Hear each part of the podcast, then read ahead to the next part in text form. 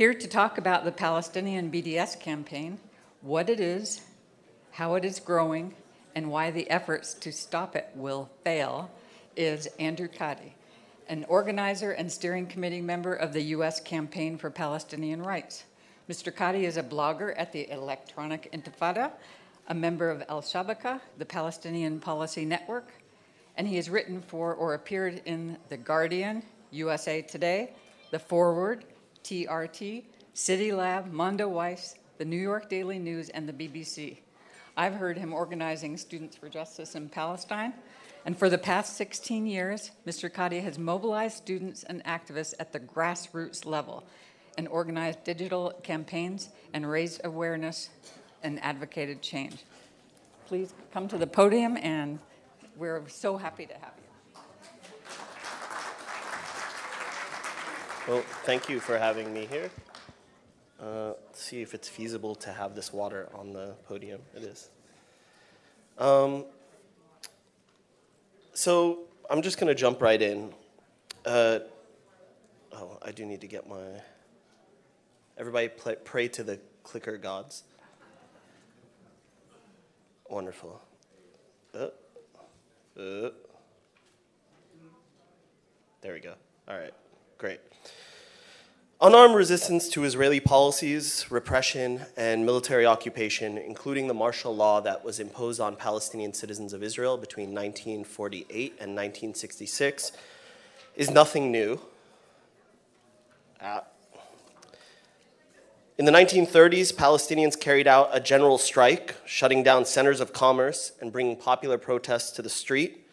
In the 1980s, as most of you are aware, the first intifada or uprising happened and was a wave of popular protests that included guerrilla schooling, so meaning like people sneaking around from house to house in order in order to be able to continue their education in light of Israel shutting down Palestinian schools. And it also involved a boycott of Israeli products and Israeli taxation. Um, the First Intifada was mostly recognized, though, uh, by images of young Palestinians throwing stones at armored Israeli soldiers and vehicles. And some of you may remember at the time that uh, Yitzhak Rabin had this saying about how they will break their bones for those who are throwing stones. Didn't mean to make that rhyme. Um, many Palestinians in the West Bank decided to stop paying the taxes demanded of them by the Israeli military. And in the, the town of Beit Sahur, they actually decided that they would replace uh, Israeli dairy products by using their own cows to produce them, as depicted in the film The Wanted 18, which hopefully some of you have seen. Um, and if you have seen it, you know that Israel declared, the Israeli military declared these cows a national security threat to the state of Israel and dispersed them in their popular protest. Uh, in the 2000s, the second intifada broke out, and though it was largely armed, it also saw unarmed protests spreading throughout Palestinian villages, particularly along the route of Israel's proposed wall. And those villages included Biddu, Jayus, Budrus, Bil'in, Na'alin, Beit Ommar, Al Ma'asara, Beit Sahur, and many more, only to be crushed by a heavy, uh, heavily armed Israeli presence. Then we come to 1993, where the PLO under Yasser Arafat conceded most of the historic uh, Palestinian homeland for the promise of having a state on 22% of it. Uh, that led to the formation of the Palestinian Authority. But instead, as most of you probably know, between 1993 and 2000, the number of settlers almost doubled, and by now it has nearly tripled. The agreement also made space for a lot of joint Israeli Palestinian ventures that, in the name of peace, even though the military occupation continued. In 2004, the International Court of Justice, or ICJ, ruled that the Israeli wall had to come down due to its route, um, uh, judging it illegal and also reiterating that Israeli settlements are illegal. Um, notably, there was not a state response to this, at this point, Palestinians for the past couple of years had been meeting with their South African counterparts and learning more and better understanding more the struggle against South African apartheid. Uh, there we go. In 2005, over 170 Palestinian civil society organizations decided that it was time to enforce the ICJ's ruling and called for a South Africa style boycott. That call has three demands equality for Palestinian citizens of Israel, an end to Israel's military occupation and dismantling of its wall, and the right of return for Palestinian refugees. As you can see, this is the modern day uh, sort of uh, incarnation of this call, which is the Palestinian Boycott National Committee, uh, which is maintained, maintaining the boycott and is a wide swath of Palestinian civil society, including trade unions, women's organizations, faith-based organizations, students, and many more. So this BDS coalition essentially represents hundreds of thousands, if not millions, of Palestinians um, through these organizations. What is the, v- the value of BDS as a tactic? The first and foremost value, I think, is that this focuses uh, the discourse on what Israel is doing and does not simply become a debate about whether there is or is not an occupation, becomes a discussion of Palestinian rights.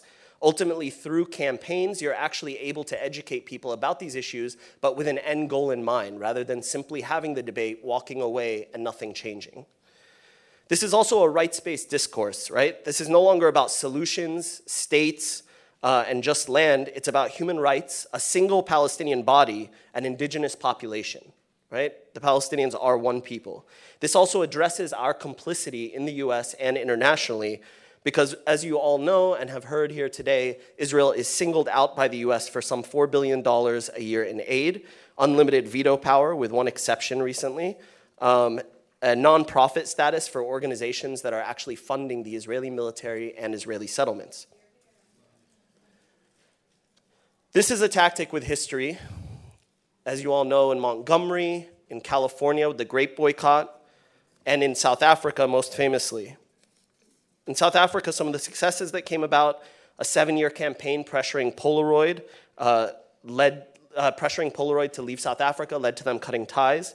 In the year 1986 alone, Barclays, Coca Cola, IBM, General Motors, and Kodak all either withdrew from South Africa or cut their ties and explicitly cited apartheid. Imagine the corporations actually being honest about why they're leaving. In fact, that year, at least 22 US companies cut ties to apartheid South Africa. In one instance where a company did not, the Shell Corporation was actually punished by New Jersey State, which refused to allow them to operate service stations on the New Jersey Turnpike, and that was as late as 1991. This boycott is one of the Israeli state, Israeli companies, and international companies that are participating in Israel's violation of Palestinian rights. And you could see here some of the corporations that have been targeted over the past 10 years. Uh, Caterpillar is one that I haven't pictured here, but has been prominently featured in boycott campaigns. Uh, that's right. Hewlett Packard isn't featured here and has been a major part of campaigns recently.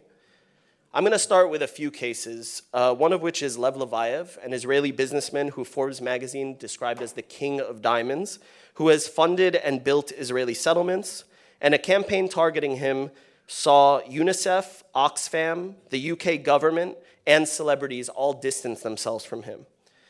He was hit with divestment by one of the largest investment banks in the world, BlackRock, uh, the Norwegian Pension Fund, and others. His company, which after only three years of campaigning against them announced they were no longer involved in settlements, uh, later we discovered was actually lying and continued to operate in Israeli settlements. But most recently, after 10 years of protests and creative actions in front of his stores, uh, Leviev's flagship New York City diamond storefront has closed, as have three other stores that he was operating from. Another company is G4, a multinational security firm that you probably would see patrolling a local business or an embassy, uh, but you will also see working in US prisons, for example. The company was helping operate Israeli prisons, providing equipment and services to Israeli military checkpoints, settlements, and military and police buildings. The campaign targeting them saw the United Methodist Church sell shares in G4S, as well as the Bill and Melinda Gates Foundation, which remarkably sold over $180 million in shares after a campaign pressuring them. In Durham County, North Carolina, they stopped working with G4S after a local campaign that cost the company at least a million dollars. And later, a very large, I believe $132 million contract with the BBC was lost after a campaign targeting the BBC. Eventually, G4S announced it was leaving and selling off its Israel operations, and as you can see, that has already started. Veolia is a French multinational that was involved in the Jerusalem light rail that crossed the Green Line and was running waste management in Israeli settlements, if you can imagine that. That means dumping waste onto Palestinian villages. They lost over $20 billion in contracts due to boycotts. Uh, and actually, at some point, a financial analyst presenting at the company's uh, shareholders meeting acknowledged that fact. They lost out on contracts across the globe, but those included St. Louis, Missouri, here in the US, where they became the, the subject of a mayoral debate. So that means two main candidates decided to debate over whether Veolia should or shouldn't be allowed to operate. Eventually, Veolia announced it was selling off all of its Israeli assets. It was probably the $20 billion that did it. Um, oh, I mixed up, yeah. The boycott is also a cultural one. The boycott is it's cultural and academic as well, in addition to economic. Unlike in South Africa, I don't know how many people are familiar with it. The boycott there was actually a blanket, boycott, so there were no exceptions. Um, but in this case, there are exceptions on the Palestinian side. I can get into that in the Q and A. Um, the biggest part of the South African boycott was actually a sports boycott, which meant a lot to South Africa, its standing in the world. Mind you, this is what normalizes South Africa within the international community, right? Is that they were a major participant in cricket, in rugby, and at the Olympics. And they were basically kicked out of the Olympics and also banned from the first two uh, cricket World Cups. I know most of us don't watch cricket, probably. Um, on the cultural side, artists uh, across the spectrum decided to boycott uh, South Africa. As you probably know, there was the famous Sun City song that was produced by Steve Van Zandt. Um, and, and so it is that, what's that? Oh, so it is that we moved to, to Israel. Um, Brand Israel, which was launched in 2005 and expanded in 2009 after war on Gaza, uh, is basically a branding campaign for the state. In 2009, the Deputy Director General for Cultural Affairs of the Ministry of Foreign Affairs told the New York Times, We will send well known novelists and writers overseas, theater companies, exhibits. This way you show Israel's prettier face, so we are not thought of purely in the context of war. After 2009, Israel started to do things like uh, creating a brand ambassador. If you look up somebody named Joel Lyon, he was the first Israeli brand ambassador. The boycott has actually been endorsed by a significant number of artists. Give me one moment. I think I'm out of order here. Um, including, as you can see, Elvis Costello, Roger Waters, who actually decided that he would perform in Israel and then later decided that that was actually a bad decision and announced his support for a boycott of Israel. Um, artist Cassandra Wilson, Santana canceled, I think, in 2010 and later decided to go back. And of course, the moral beacon of the world, Snoop Dogg, canceled his concert in Israel. Um, additionally, additionally, you have uh, profound authors like Junot Diaz, Cornel West, Naomi Klein, and Alice Walker endorsing BDS. You have Stevie Wonder canceling, I mentioned the 501c3 status, canceling a fundraiser for the Israeli military that was tax exempt, by the way. Um, you have Lauryn Hill, one of the biggest cancellations to date, withdrawing, for her, withdrawing from her show and actually explaining why to her fans.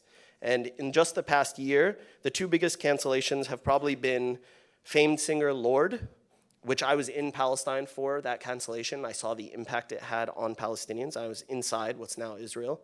And Super Bowl champion and Pro Bowler Michael Bennett of the Seattle Seahawks, who set the stage, yeah, he deserves it, set the stage for half the delegation of NFL players to cancel an expenses paid trip to Israel.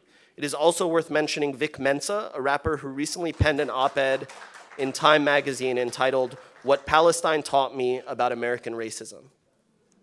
Now, on the flip side, Israel also has its brand ambassadors who are cultural workers. As an example, Israel uses Idan Raichel, this uh, artist that you see on the screen, He's viewed as an artist in favor of peace and harmony, someone who's multicultural and inclusive, but he actually describes being part of the Israeli army as a key ingredient to an Israeli identity, which I'm sure Gideon would not appreciate but would maybe agree with. Uh, he's played for soldiers attacked in attacking Gaza before, during, and after Israel's war. Uh, and he's been working for the Israeli government through tours uh, for the Ministry of Foreign Affairs. You see, uh, Raichel conquers Africa presentations to the Israeli Knesset, and more. Um, so this is an example of where the state is actually sponsoring an artist and bringing him over here for propaganda. On the academic side, you had cancellations like Stephen Hawking deciding not to go to an academic conference despite it being at the invitation of the Israeli president at the time. A number of academic associations have passed resolutions to endorse and participate in the academic boycott, the largest one being the American Studies Association. And ultimately, you have other areas and approaches I realize I should at least mention, which are student groups, faith based institutions, municipalities, among faith based groups, the Presbyterian Church and Friend Fiduciary have together divested over $21 million.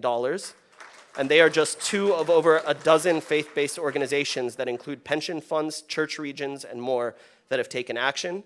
Nearly 50 campuses, including nearly all of the University of California, shout out to Rabab, have passed student divestment resolutions, and one campus has actually divested funds. Across the globe, and not long ago in New York, Groups of artists have signed on to boycott pledges, proactively endorsing BDS and committing not to play in Israel.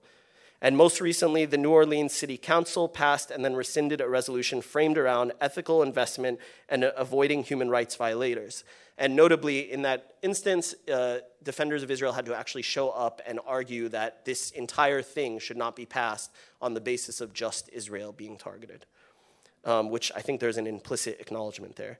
And um, there's been endorsements across movements. So, for example, groups like Mecha, representing Chicanos, um, the Movement for Black Lives, and other groups fighting racism and state violence have also announced their support for BDS. Given Rabab and, and, and Barry's talk, I'll probably keep this uh, section pretty brief. Um, as early, I mean, obviously BDS has drawn the ire of state and party actors across the US and in Israel. As early as 2009, AIPAC's executive director was describing BDS as a threat. And the Israeli government response began with holding a conference that brought together government ministers, uh, NGO, uh, like staff from NGOs, uh, and intelligence officials to have a conference about BDS, essentially, what they called the growing anti Semitism, without acknowledging that uh, BDS includes lots of Jewish folks and is not actually, it's an actually anti racist movement. Um, the Israeli government commissioned a report by the Re'ut Institute, which you can see here, Ali Abunimah wrote about, calling for sabotaging the Palestine Solidarity Movement, among other strategies. Um, a report, uh, Netanyahu uh, declared in a report from the Jewish People Policy Institute that he had assigned the overall responsibility for the campaign against delegitimization to the Ministry of Strategic Affairs, which included the coordination of efforts with NGOs in Israel and all over the world and a role that will include the establishment of a professional special staff for countering delegitimization, which is mostly about BDS. And the Israeli government was caught coordinating with Stand With Us, a US based group, um, such as in the instance of, I think, the Olympia Food Co op boycott. Also, the CEO of SodaStream, one of the companies that was the target of a boycott that led them to leave the West Bank settlement they were operating out of, uh, made his way to the US to be part of congressional anti BDS hearings. Um, here you can just see some of what's been happening at the state level, right? I'll talk a little bit about Trump's pick, although folks did already. They talked a little bit about Kenneth Marcus and the use of Title VI, uh, the idea of discrimination against Israel as a reason that you shouldn't be able to boycott or even have free speech on campus. Hillary Clinton, big supporter of uh, AIPAC and also a outspoken critic of BDS. Um, the approaches to fighting BDS so far have been trying to legislate against BDS. There's been state level legislation. There have been attempts to add clauses about boycotts of Israel in trade agreements in the US. And as I mentioned, the use of Title uh, VI complaints claiming discrimination. Again, the person who has headed those Title VI complaints is actually somebody that Trump wants to appoint to the Department of Education. They have also tried to defund organizations. So, for example, New York State tried to target uh, public schools with an American Studies group within them if they were part of the American Studies Association. So, they would try to defund them somehow. Um, as you also know, Governor Cuomo of New York issued an executive order banning uh, the working with companies that have actually uh, participated in or endorsed the boycott or decided to withdraw from Israel, as has Illinois and a number of other states. In 2010, a number of national Jewish American organizations who identify as Zionist came together to put $6 million towards fighting BDS. Uh, now you see in 2015, a new campus group called the Campus Maccabees, formed, formed by top Republican donor Sheldon Adelson in conjunction with top Democratic donor Haim Saban. Um, and they put $50 million into place to fight BDS. So you can see the difference uh, fiscally. The latest Israeli government funding for anti BDS work is reported to be $72 million. And there are a number of covert efforts that have been underway, including the use of lawyers across Europe and the US to try to file lawsuits uh, and target BDS activists and institutions. The Ministry of Strategic Affairs and Gilad, Gilad Erdan are now responsible for blacklisting groups, including the organization that I am proudly on the steering committee of. Um, and Canary Mission is a website that has been set up explicitly to blacklist and target uh, activists, scholars, and more in the same sort of, along the same theme as previous uh, organizations and websites that existed, like Masada 2000 and Daniel Pipes Campus Watch. For anyone who doesn't know Daniel Pipes, bears an eerie resemblance to Oscar the Grouch. Um, I want to highlight these two articles side by side here, where you can see that basically on one hand, Israel says that the efforts are, uh, sorry, that the efforts, wow. Israel says that the efforts are failing, and on the other hand, it says that uh, they are growing the efforts to actually combat BDS. Um, ultimately, this is, by the way, that, that is like similar to the idea of like there are no Palestinians, but also they're trying to kill us. It's like saying it doesn't exist, but then Israel's efforts have helped us actually to grow. The Center for Constitutional Rights, the ACLU, and others have jumped in to fight on the infringement of Palestine solidarity activists' rights. Um, efforts to legislate have already started to be ruled unconstitutional, as you can see in this case in Kansas that the uh, ACLU worked on.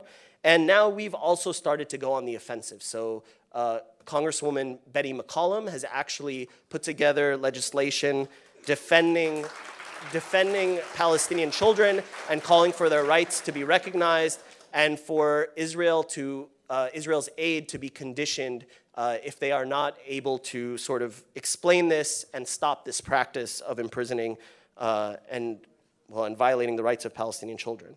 Ultimately, we have a pretty long way to go, um, but, you know, I think, as one journalist told me from South Africa, one day we thought we had 20 years left in the struggle against apartheid, and the next day I woke up and we were in negotiations for the end. So, thank you.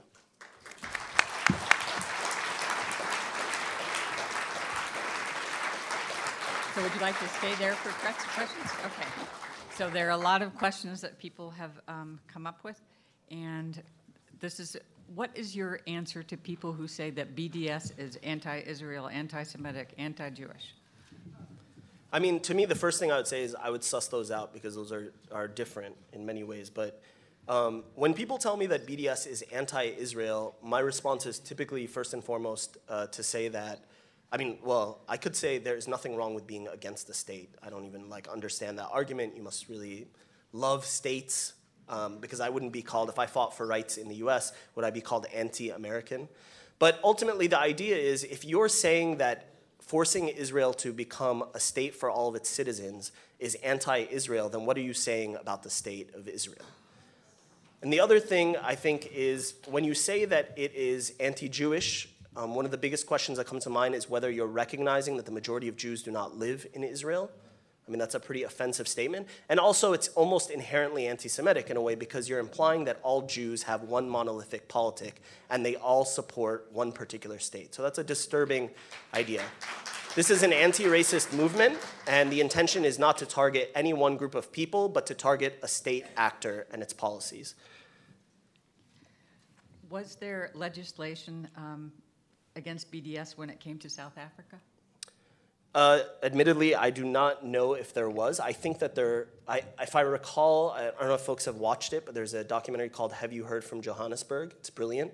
And I think when I was reading about it, there were efforts to legislate against the South African boycott in that film. What can consumers do when it comes to Costco and Staples carrying Israeli products? So, I mean, I would encourage people to connect first and foremost with national groups like ours. So, uh, like the USCPR, the US Campaign for Palestinian Rights, um, Jewish Voice for Peace, uh, and other groups that have been doing this work, like, uh, you know, there's American Muslims for Palestine, There are a number of organizations across the country that have been doing this work. I would encourage folks to, t- to sort of tie in first and foremost and see what kind of resources and information you can get. For example, the American Friends Service Committee has a database of information about these companies. But um, the other thing is, you know, I personally have found in a number of instances I just wrote to companies. I started letter writing campaigns, um, started to challenge them. There was actually one targeting Costco a while back that got them to pull one or two products off their shelf. I think Ahava was one of them. And so I think the key is is like you know being connected to folks in your area and maybe like trying to start with one store, for example, and asking them why they sell it. Never be presumptuous and assume that because something's being sold somewhere, they're like in full support. Uh, I've had a lot of success also with small businesses locally, which is one more reason to support small businesses over large corporations. And I, maybe you just answered this. Is there a list of items that we should not be purchasing somewhere on a website? or- So I'll say this, I mean, folks often ask that question. The first thing I'll say is that it's important to recognize that the power of BDS is not so much in like um, presenting people with a list of a thousand items, but more in being part of targeted campaigns, right? It's like domino effect. You gotta like press in one place and keep moving. Um, but in terms of the lists, I mean, Adalah New York, which I organized with uh, New York City, has a pretty useful list. Um, I think that I think the BDS movement itself on the BDS movement website may have a list now that's new. This is not the thing you probably saw circulating five to 10 years ago. Um, and their website is bdsmovement.net. Um, but yeah, I think most of the time I actually look companies up. So I, I Google them, I look up like who the owner is, and that's how I determine uh, that a product is Israeli. Okay, we've got like two minutes left. Is boycotting states here in the U.S. that fight BDS going too far? How best to do it and publicize doing it? Say that again. Boycotting states in the USA that are fighting BDS, like, I mean, I, I think that you will, I'll just say I think that that's expending a lot of energy. Yeah.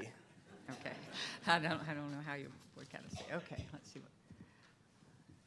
So how can Palestinian citizens of Israel support BDS? So there is a newly formed group called BDS 48, and it's Palestinian Citizens of Israel.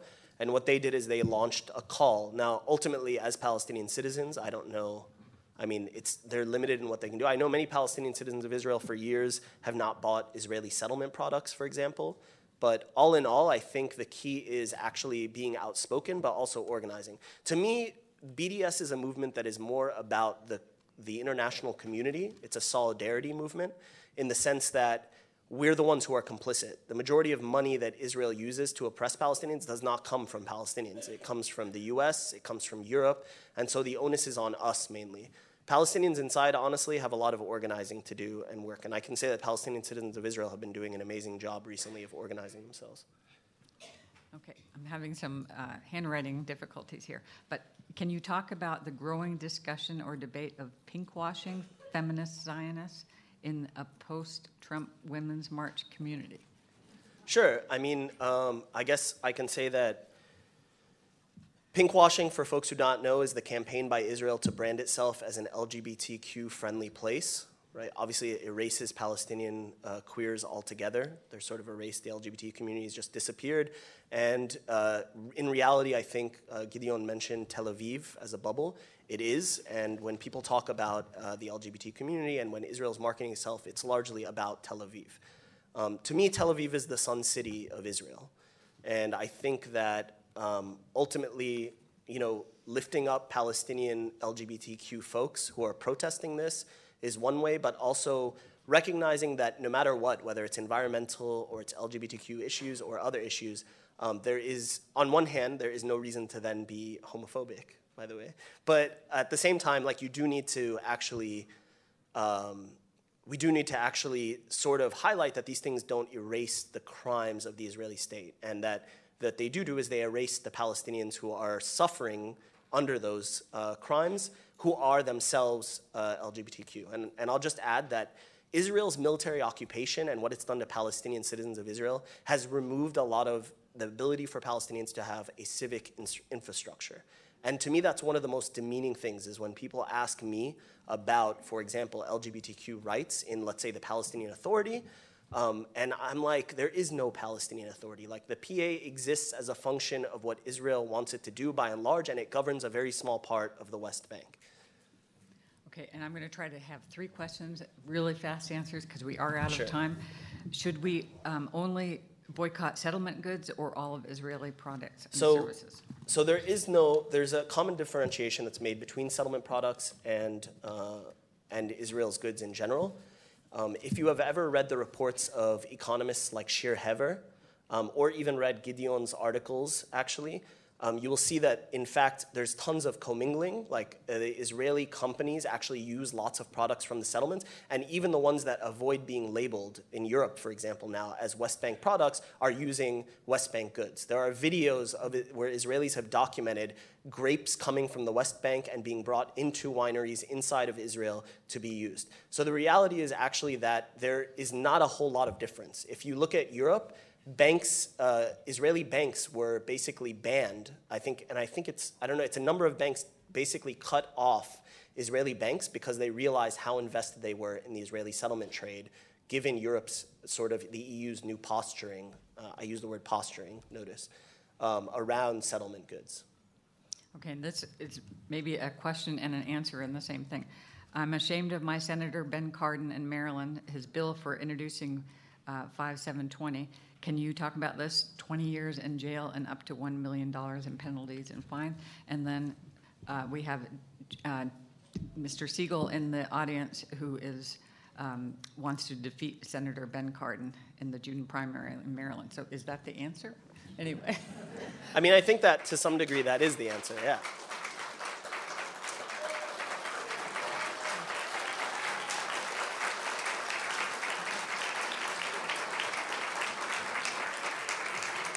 Question answered. Thank you very much. No And problem. we- Thank you guys for having me. That's the best BDS speech I've ever heard. Next panel, okay. Oh, I gotta give this.